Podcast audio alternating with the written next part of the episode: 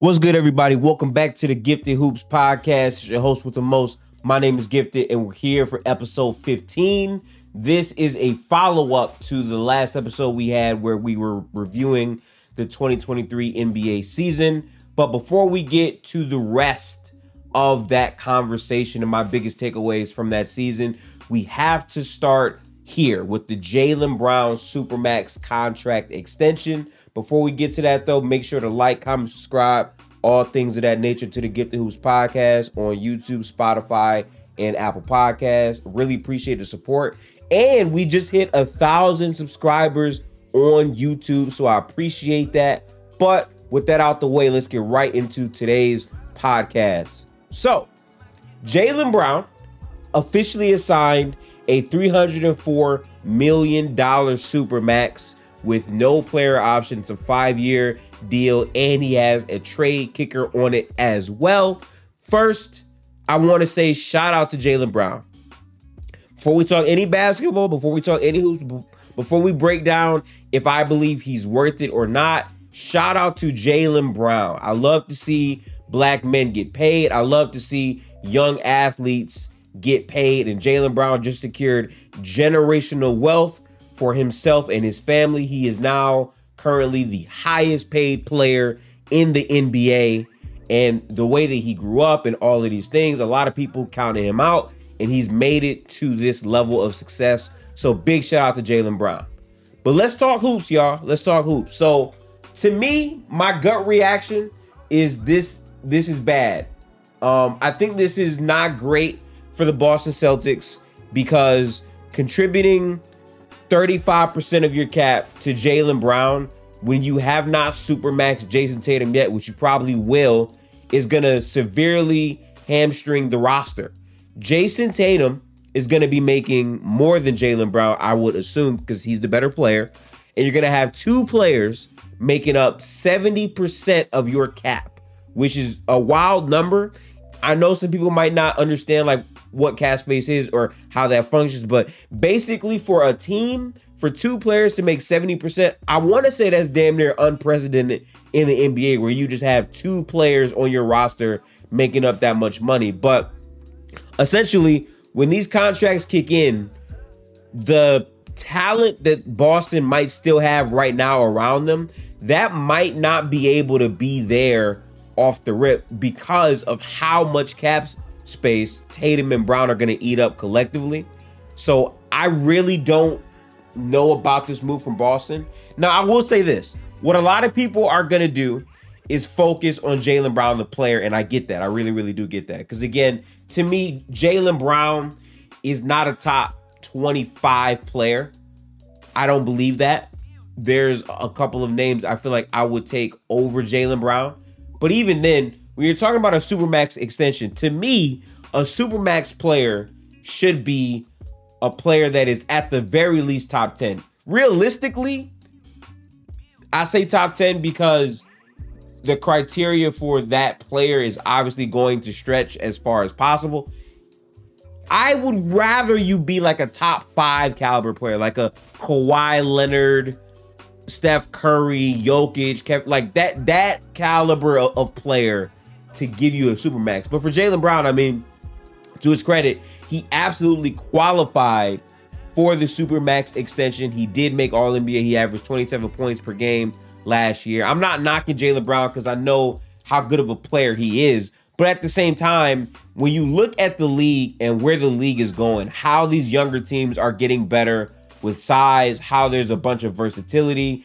Ultimately, what Jayson Tatum and Jaylen Brown do, Jayson Tatum to me is a better version of Jaylen Brown. He might not get to the rim as much as Brown does, but he does all of the other things at a higher level. He's a way better defender, off ball player, spacer, all of this, and he's a much better playmaker.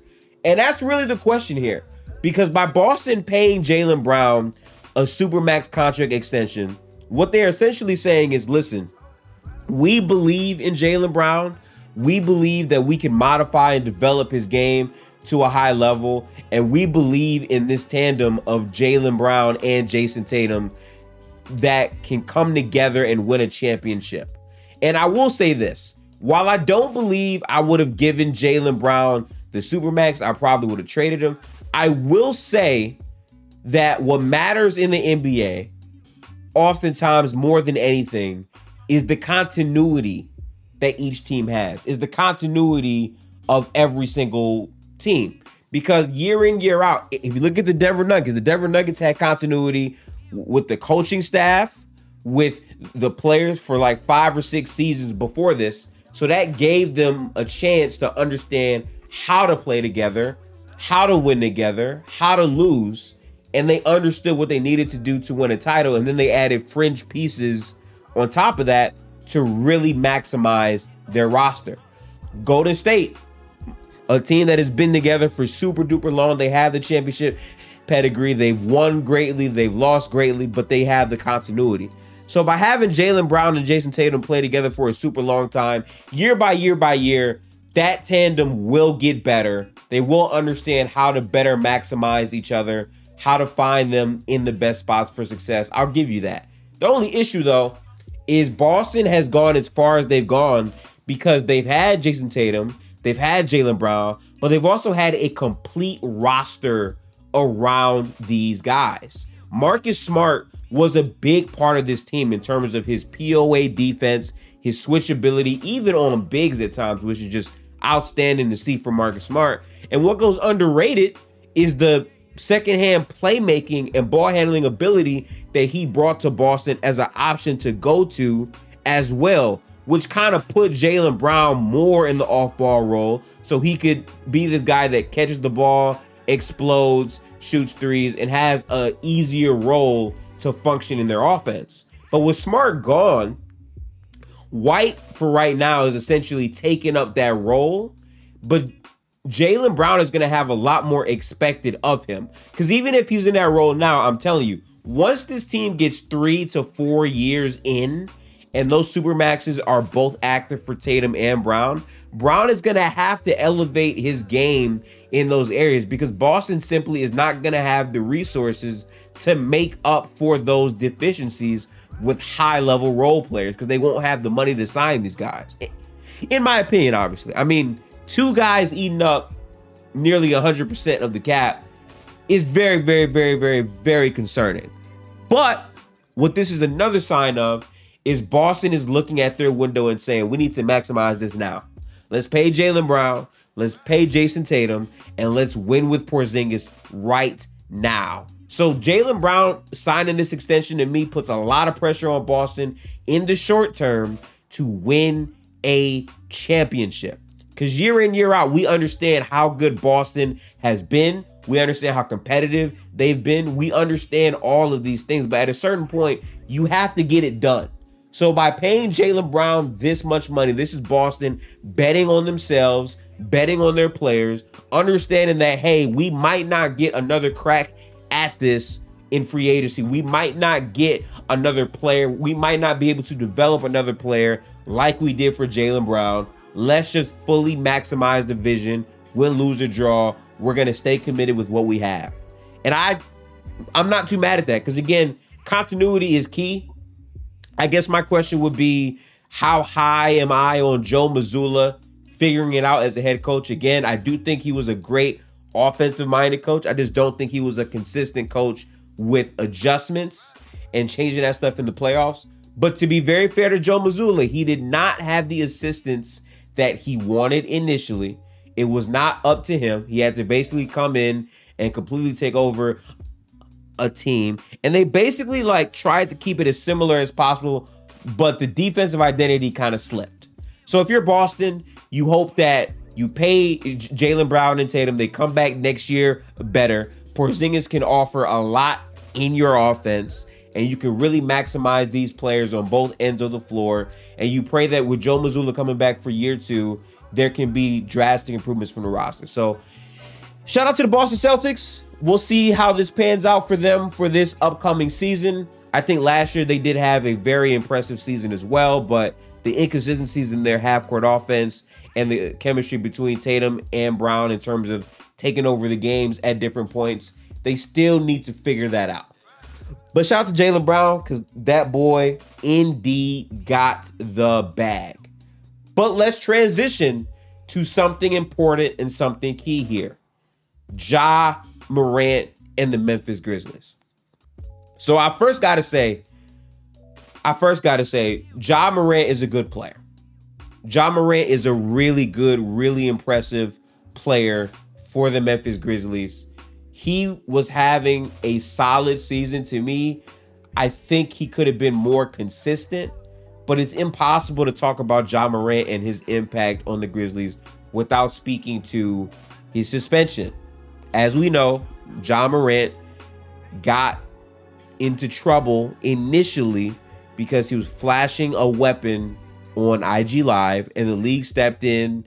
They doled out their, you know, rulings on that. Ja Morant did a press conference with Jalen Rose. They spoke to the things he could do better, and that was that. They go into the playoffs. This team was super depleted in the front court with Brandon Clarke tearing his Achilles and Steven Adams also going out due to injury, but they fought a competitive series against that Lakers team with Dillon Brooks being Dillon Brooks, one of the most inefficient players in basketball, Ja Morant having a hand injury, and JJJ to his credit playing consistent defense to where he wasn't fouling out every single game, and Desmond Bane stepping up and being a really productive player. But then in the offseason, well, no, sorry, during the finals, Ja Morant is caught again on IG Live yet again. So the league steps in, and because of that, they suspend Ja Morant next season, 2024, for 25 games. Now let's talk about that real quick, right? 25 games for Ja Morant. Some people think it should be 30 or 40. Some people think it's too harsh. I am in the middle. Because for me coming in, I believe that Ja Morant was going to get the full extent of what the NBA wanted to demonstrate. And what people are not talking about is this suspension automatically takes Ja Morant out of all NBA considerations of any award considerations for the next year. He might not even make the All Star game based on the amount of games he's going to miss. So, what I hope for Ja Morant is he acknowledges and he understands what is at stake for his career, how good of a basketball player he is, and how he directly impacts the Memphis Grizzlies. Because let's let's not get it twisted. Ja Morant is a special player. I really think he's going to be very good. He's already shown his rim pressure is one of the best in the NBA. The pressure he puts on a defense has been good, and even his playoff resiliency in bigger moments. We've seen him have high moments in the playoffs. But the truth that we have to speak to as well is as good as Ja Morant is, he still has flaws in his game. He does. Like he plays at a hundred percent motor a lot. I think he can be crafty around the basket, sure, but he needs to find a way to be more complete in the half court.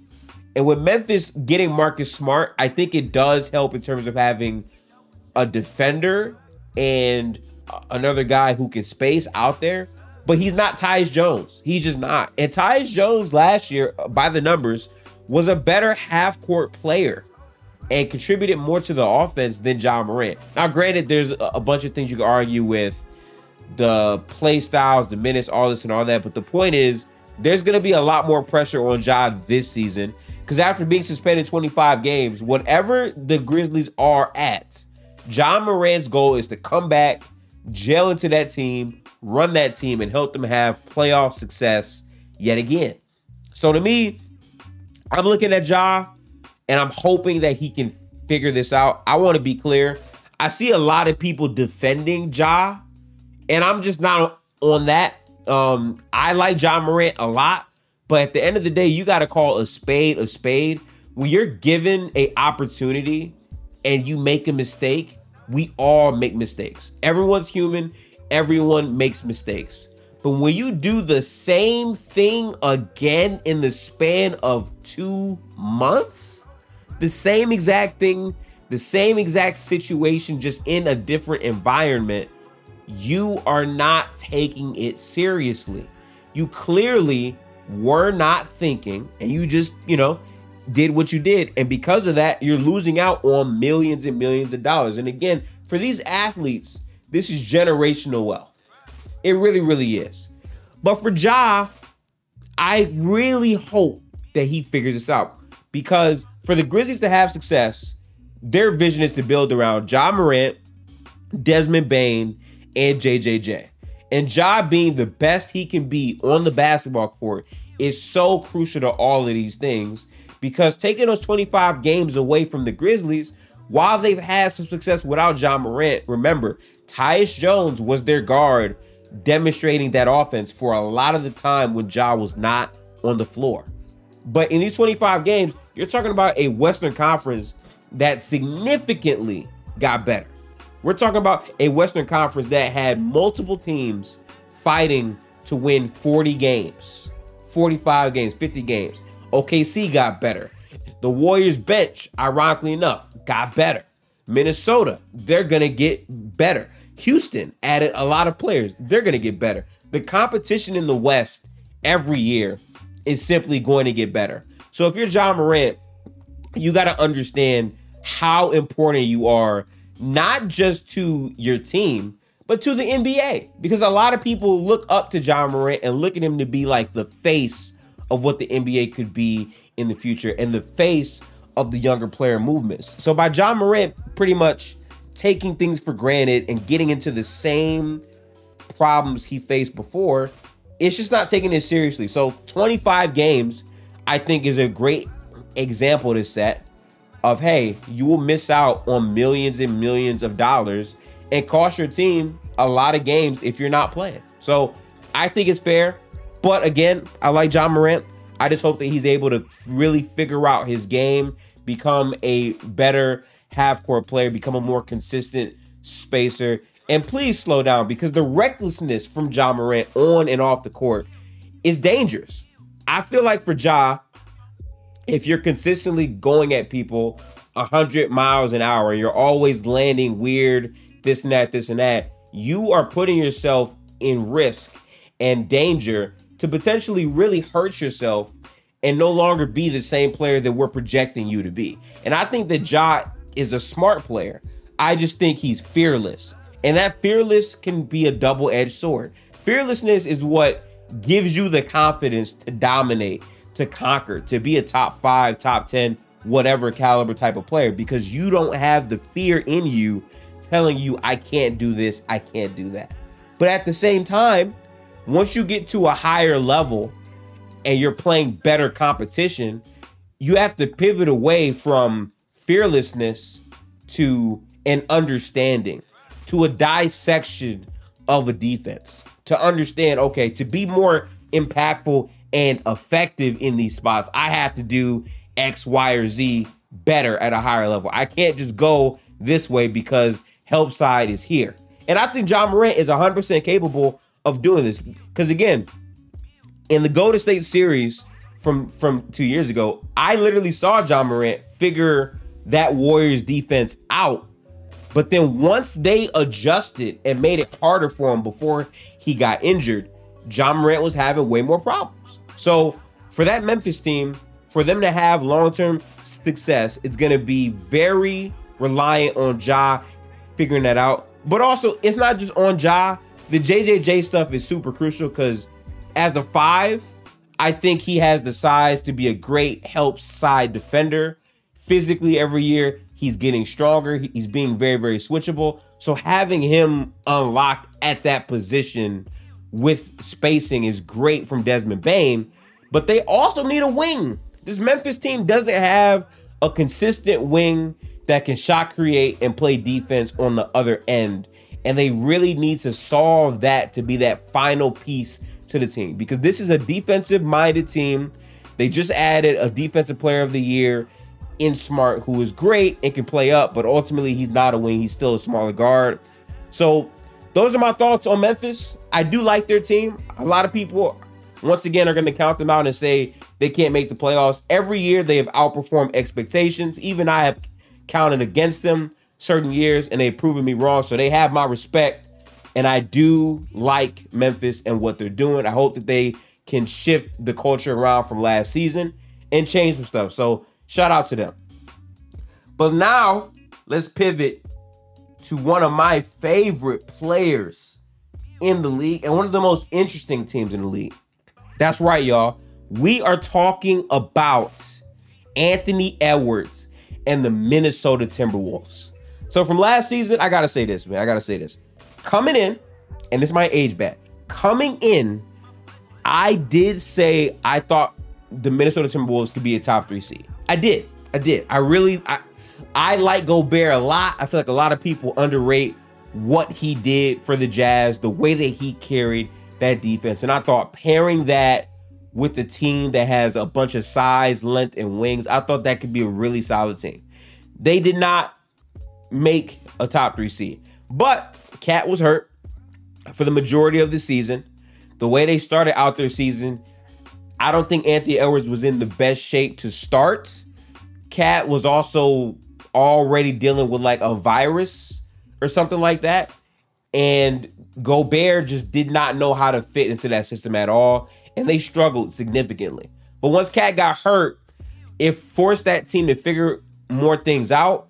They started to take the ball out of D'Angelo Russell's hands more, and they gave it to Anthony Edwards. And Anthony Edwards took a dramatic leap. He was a much more efficient player. The defense was there. But the bigger thing is the responsibility on his shoulders for what he had to do for that team was there at a much higher level. He was tasked with taking the ball and playmaking more, getting to the rim more, spacing more. Just his offensive responsibilities went up tremendously. But while that's true about Anthony Edwards, another player that took a dramatic leap that I love is Jaden McDaniels. Jaden McDaniels was so, so, so, so good last year. One of the best defenders. The versatility that he was giving them on defense was great. And just watching Jaden and, and Ant just want to guard the best players every single possession, seeing them switch out on Luka, Kyrie, Kevin Durant, and just really hunting and taking pride in the defensive end was so fun to watch as a fan. So like seeing them really figure these things out towards the end of the season was great. And then once they added KAT back, this Minnesota team looked very scary to close out the regular season. And I get it. They didn't make the playoffs as a top 6 lock. That did happen. But again, that team was figuring things out at the end and then they go into the play-in game where there's no Jaden McDaniels because he broke his hand. I forget if he played or not there, but he wasn't there for the playoffs. But the point is, in the Lakers play-in game, the effort, like KAT was playing super well. Anthony Edwards could not buy a basket, but the defense from Ant was was crazy. And Anthony Edwards was also sick in that matchup. So they lose the play-in narrowly, but they survive. They make it out of the play-in. They make it to the playoffs, and a lot of people have them getting swept by Denver. A lot of people did. A lot of people said this team is not going to stand a chance, which I thought they would maybe get one.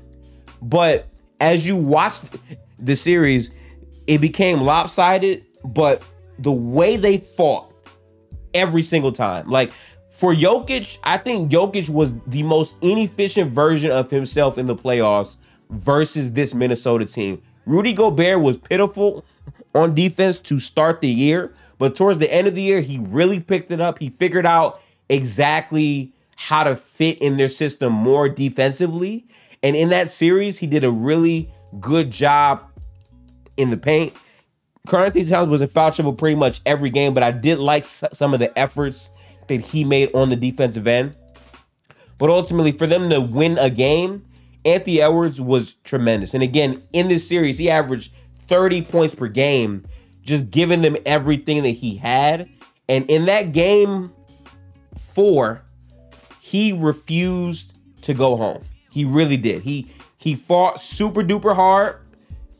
They were down 3-0. They clearly could have just gave up and got swept. But Anthony Edwards fought hard, and that game went to multiple overtimes. And I feel like the playoff resiliency that you saw from Ant just shows the special type of player that he can be.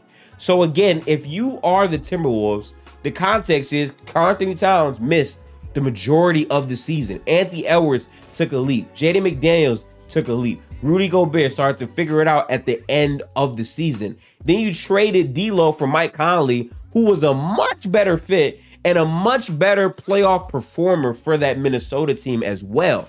So for them, it's like, okay, we now have an entire offseason to look at the sample size of what worked, what did not, how can we improve? And knowing that, knowing that you have a young budding superstar in Anthony Edwards, you now have the potential to be a much better team next year. Right? Now, where do they actually top out? I don't know.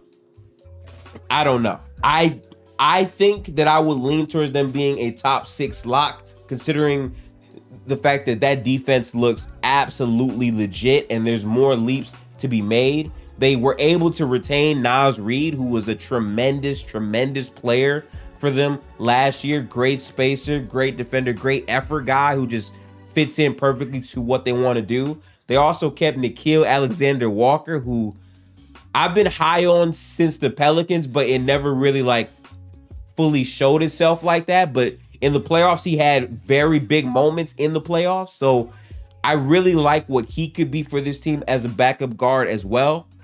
I just think this team has the talent. Like their top six, Jaden, Cat, Gobert, Anthony Edwards, Mike Conley, McDaniels, Kyle Anderson, Naz Reid, like all the names I just mentioned, those names are real names. They're good basketball players. So I think that that fits in well with their goal and their vision. Now, do I believe that they can win a championship? That is the question. I think they're still young. I think Gobert's getting older. I'm not sure about the timeline. I don't know if they can win a title with this current build. I think some things have to change. Karl-Anthony Towns might have to get traded to accomplish that vision. I don't know. But ultimately, I think their goal is to get better with the process and go further than they did last year. They made the playoffs. Great. Great, Minnesota. You made the playoffs. Now let's get out the first round and really compete. Let's aim for a conference finals. Let's let's aim for the second round. Let's let's make dramatic progress from last season because that's really what the trade is going to be judged on. Are you getting better? Are you making progress? Are you a top six slot? If they did all of this just to be this play-in team that barely gets in, it's a failure, right? So for me, seeing them have those challenges addressed this season is going to be the number one thing that I look at. But I really look forward to Anthony Edwards more and more and more and more and more because Anthony Edwards is just a very fun player. He tries extremely hard. He has a great personality, but on the court, he's a flat out bucket and he's relentless. And again, in that playoff run, they really gave the keys to Ant, and Ant was delivering night in and night out. And this is, is again a younger team that doesn't have the continuity just yet with their current build. But I think the answer is you filled it out. You work hard during the offseason. You work on trying to make things fit. The chemistry of the team is going to be better.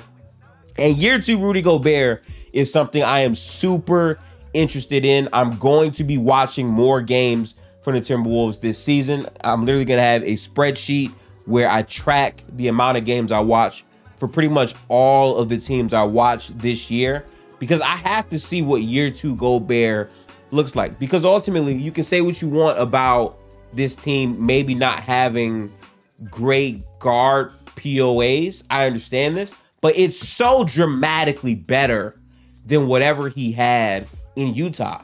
And I really feel like the first year he, he just wasn't trying to step on people's toes. He was trying to figure it out. And towards the end of the season, you saw him kind of figuring it out. So now that you have an entire offseason to like rest and really like lock in on these things, I think they can be a very productive basketball team. So that's what I'm looking forward to. And I also hope that Cat can just play better. I like Cat a lot. Offensively, he's good, but year in, year out in the playoffs, he, he just winds up being a dud on the offensive end. The rebounding was sensational from him in the playoffs and you saw the effort, but I need him to become a better and more consistent offensive player if this Minnesota team is to realize their dream of going further in the playoffs and potentially winning a championship in the next couple of years.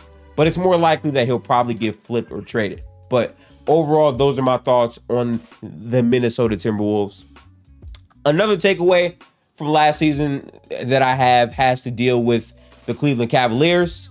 This is a team that worked extremely hard to get to where they got. They were a great team during the regular season. The defense was absolutely legit with Evan Mobley and Jarrett Allen. But ultimately, we came into the season understanding what a flaw for this team would be, and that would be the three position, the wing. Where where, where is the wing that can play defense, shoot threes, and play hybrid in between the front court and the back court? Because ultimately, what Cleveland is is a backcourt of dynamic offensive players who can get cooked on defense, and the front court is a great defensive combination that sometimes will not be respected almost at all on the offensive end. It's literally inverted. There's there's like high powered offense from the backcourt, high powered defense from the front court, but on the other side, they're damn near liabilities on the other end. And I think Evan Mobley is significant in this because I think he's really good. I think he can actually develop himself to be a offensive positive. I think there's some great things he can do. But at the same time, I can't lie. Jarrett Allen in the playoffs, as much as I like Jarrett Allen, he was getting dogged out by Mitchell Robinson versus the Knicks. He could not get an offensive rebound. Right now, during this podcast, if you listen closely, that right there, y'all, that is the sound of Jarrett Allen giving up another offensive rebound to Mitchell Robinson. That sound right there, that's what that sound was. Like it was a very embarrassing spot for him, but at the same time, again, continuity. They've only played one season together. JB Bickerstaff, I think during the regular season was an okay coach, kind of got exposed a lot harder in the playoffs. And they just simply did not have consistent creation because the spacing was so rough and ragged. And to answer that, they got Max Strus, who is an inconsistent guy, but is known to be a spacer that teams will respect from time to time.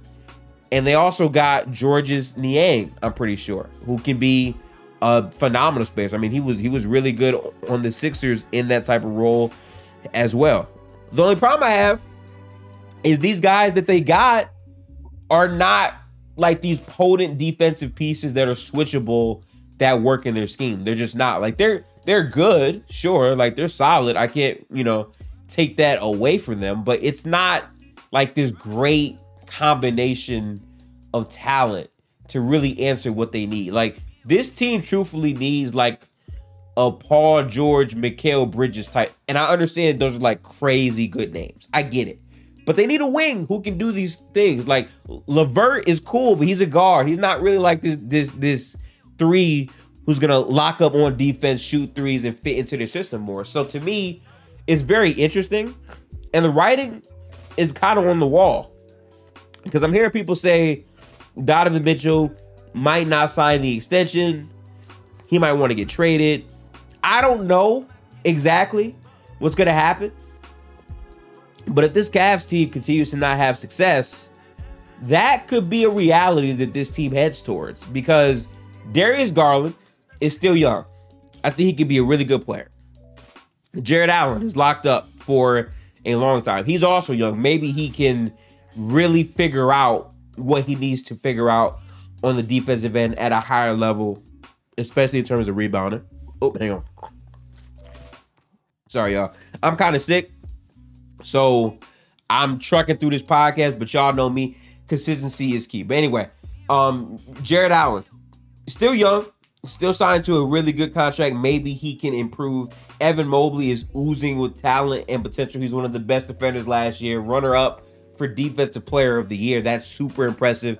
Maybe he also takes a, another step. But for Donovan Mitchell and, and Darius Garland, you're gonna have to figure out how to be better uh, against more physical defenses in situations where the spacing does not benefit you like that because that Cleveland team is still going to be rough in spots and they're going to have to compromise offense and defense pretty much all the time with their current combination of talent in the front court and the back court. So it's interesting stuff.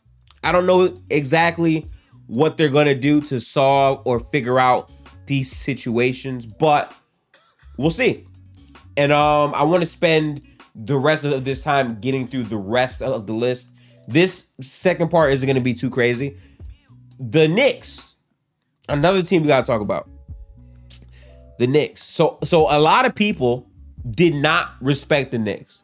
They did not respect them. They did not think that they would be this good team. I always thought that was kind of funny because they're just, you know, good. Like they find a way to win games. Julius Randle just finds a way to hit the most bullshit shots known to man. Like crazy bad shots, but he hits them. And honestly, Jalen Brunson was the surprise of the season for a lot of people. For me, I knew Jalen Brunson would be legit because I've always felt ever since he was drafted over in Dallas that he was this great point guard off the bench who could like control pace and like calm the game down and make good decisions with the basketball. And what he did was that at a much higher role. I mean, he shot 40% on a high volume of threes. And in the playoffs, he was their best offensive player by far. And he brought a lot of continuity to their offense in terms of I'm going to take the ball, I'm going to bully you up down low, and I'm going to add my shot creation to a team that is severely lacking shot creation, like severely. There were basically no other plus offensive players on that roster in the playoffs like that. A lot of it was Jalen Brunson, ISO, take us home, please. Please do that. And, that's what he did. So I think year two for this Knicks team is actually gonna be good. Um, for whatever for whatever reason, a lot of people think that their success was uh, this flash in the pan. I don't see Brunson getting any worse. I don't see the Knicks defense getting severely worse. I think they're just a team that is going to be good and fight back. I think to win a championship, though, you might have to move off of Randle because I don't see his game being that productive in the playoffs like that. I think he's a good talent, but I just don't think he translates there. And I would rather see Brunson with like another bigger wing who can play defense and shoot the three ball at a higher level than Randle. because I think what Brunson has shown is he's clearly going to be the number one option on, on, this team in terms of shot creating and also the decision making because his decision making, like his IQ as a player, was very productive and very smart. So we'll see. I don't I don't know where they seed at the end of the day, but I do believe that they're going to be a very productive team. And the last point for the regular season that I really want to get to for this team that pretty much no one is really talking about like that. That's right, the Indiana Pacers. Yes, the Indiana Pacers. I feel like this is a team that a lot of people do not care about, but Tyrese Halliburton had a very productive season, like very good season last year. Objectively, the playmaking was at a high level. He was doing great, great things. And when he was on the floor, that Indiana team at one point they were a top four lock, and then he got hurt, and they lost like eight to nine to ten games, and they just could not get over the hump. But this Indiana team signs Bruce Brown. I understand he got the bag. He kind of got overpaid, but I think Bruce Brown is really good. So this team could be really good, especially if Halliburton stays healthy. Because again, the the leaps you saw Halliburton take as a on ball creator way more with the ball in his hands. He was very productive, very smart, high IQ player. Doesn't make that many errors with his decision making. He fits perfectly into what they want at a higher level. He really, really does. So for me, how I look at it is you now have year two of Halliburton in that offense, in that system. Mathurin could potentially take a leap, and they got other productive players they drafted. This team is still very, very young. They still have Miles Turner, but they can be good. Now, are they a team that emerges and makes the playoffs in the East? I don't know. Me personally, I don't think the East is that strong. So it's possible. It wouldn't surprise me, but I think their immediate goal is to just come in, make the playoffs, potentially make the play in. I think they will be good enough to to guarantee a play-in spot I think Chicago probably falls off of a cliff next season. We'll see what happens, but I like this Pacers team a lot, a lot. But overall, that's really the majority of the points I wanted to hit for the second part of this podcast. I want to say I appreciate you guys. If you missed part one, go tap into part one. We talked about a lot of things on part one. So these are my biggest takeaways from last season and also me previewing pretty much the next season as well. So again, if you made it this far, make sure to like, comment, and subscribe on the YouTube side of things. We just hit a thousand and I feel very happy about that accomplishment. For me, I've spent a lot of time grinding, like year after year after year. I've been doing YouTube for like two years, and I feel like I didn't understand how to get over my perfectionist urges because for me, I don't like to put out anything without like micro analyzing and examining it to like the fullest degree. And I had to get over that because I would literally sit on content and videos for like months trying to make it like as perfect as it can be. And I'm learning more that the way to grow as a creator is to just be consistent. Just drop, right? So for me, with this podcast, what I'm gonna do the entire off season is we're gonna have a segment on each pod where we're breaking down each team, all 30 teams, on how their season went, their vision for their future, the long term, where they fit in the NBA, players. We're going to focus on that because as a creator, I can then stay consistent. I can also learn more about the game, about specific teams with some insiders that I'll be having on the podcast as well. And it helps me like balance things compared to just sitting there waiting to drop something and not seeing where I could get better after I drop something.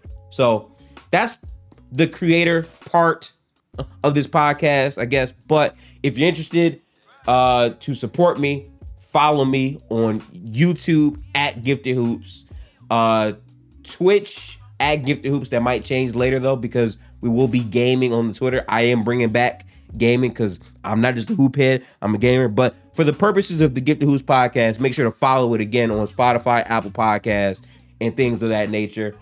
I'm gonna end this episode here. We'll catch you next week. The next podcast episode, I'm gonna have a special guest on, and we're gonna talk about some Denver Nuggets basketball, y'all. But yeah, peace out. Have a good one, people.